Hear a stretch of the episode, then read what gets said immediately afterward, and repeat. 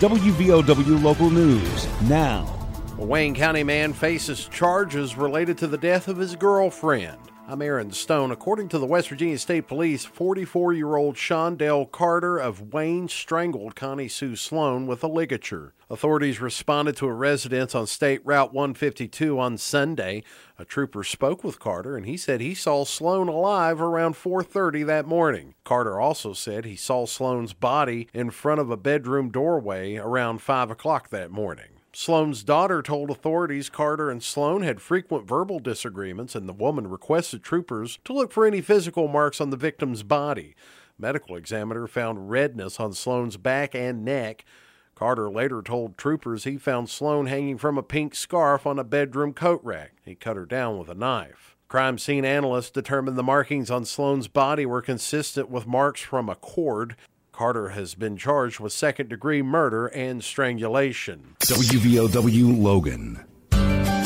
The Logan Regional Primary Care and Walk In Clinic on Airport Road in Chapmanville is accepting new patients. Dr. Mahmoud Hamza is ready to be your primary care physician.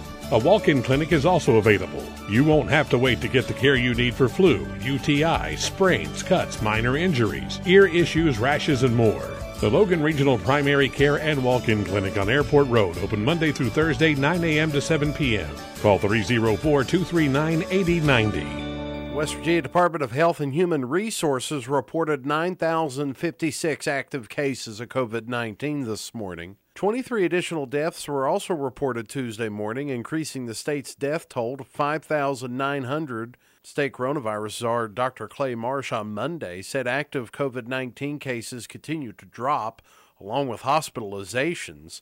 Hospitals are currently treating 944 patients for coronavirus, and according to the DHHR, 221 of those patients are in ICU. 111 patients require ventilators to breathe. Marsh said the best way to keep numbers down is for residents to get vaccinated and or boosted. He said only 52% of eligible state residents over 50 have been boosted Austin Workman withdrew from the Logan County Board of Education ballot for this May's primary. Workman, who has run for the Board of Education the last two elections in 2018 and 2020, quietly filed paperwork through a third party Monday to be removed from consideration for the position of the local school board. Edison Eddie Atkins has also voluntarily withdrew from the Logan County Democratic Executive Committee race. Two candidacies for the Logan County Republican Executive Committee have been challenged because the candidates candidates are not Republicans.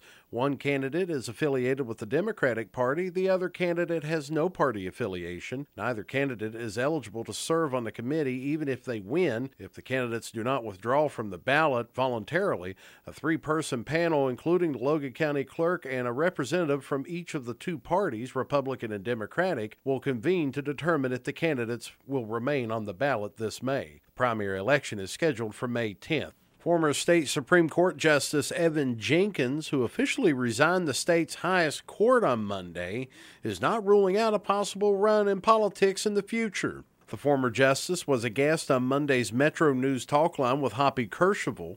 Well, the timing was right. I had achieved what I uh, promised the voters uh, back in 2018 to do, and that is fix the court, reform it, get it headed back in the right direction. And isn't it refreshing to have a public servant who actually does what they say they're going to do and then decides not to stay. Jenkins, who previously served as a congressman and a state legislator, did not officially announce any campaign plans, but he did not rule them out. A letter of resignation was handed to Governor Jim Justice on Friday. Jenkins said he would return to private practice of law. Jenkins was elected to the court in 2018. He served as Chief Justice from January 1, 2021 to January 1, 2022. His term of office in the Supreme Court runs out in 2024. A fourth state correction officer has died from COVID 19. Governor Jim Justice announced Monday that Western Regional Jail Corporal 31 year old Christopher Scarberry of Genoa died Sunday. He had been hospitalized with the virus since December. Justice, who made the announcement during his coronavirus media briefing Monday, said it was a tough announcement to make. How terrible this is because this life is snuffed out and gone and gone so early. Scarberry worked for corrections since 2018. And the Logan Wildcats got their win back with a 72 64 victory over Fairmont Senior Monday night. Logan took a hit on the coaches' poll, falling from first place following the Wildcats' first loss this season to the Polka Dots last Friday. Jackson Tackett put up 21 points in the victory. Scotty Browning scored 18, and Aiden Slack put 14 on the board, while Fairmont's Deshaun Good scored 20 points, Eric Smith was good for 12 points, and Pharaoh Fields scored 11 points. Get local news on demand at WVOWradio.com and on your smart device. This is WVOW Logan.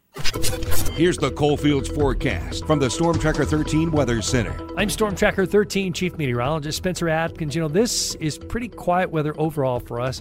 Temperatures just kind of ping ponging a little bit. Today, 40s. Let's go right around the mid 40s, clear overnight, down about 32. Wednesday, a little warmer, low 50s, maybe mid 50s, sunshine for half the day, clouds late, and our low just above the freezing mark. And Thursday, more clouds, little cooler highs in the mid 40s. I'm 13 News Chief Meteorologist Spencer Atkins. Listen throughout the day or click on tristateupdate.com for more weather information from the Storm Tracker 13 Weather Center.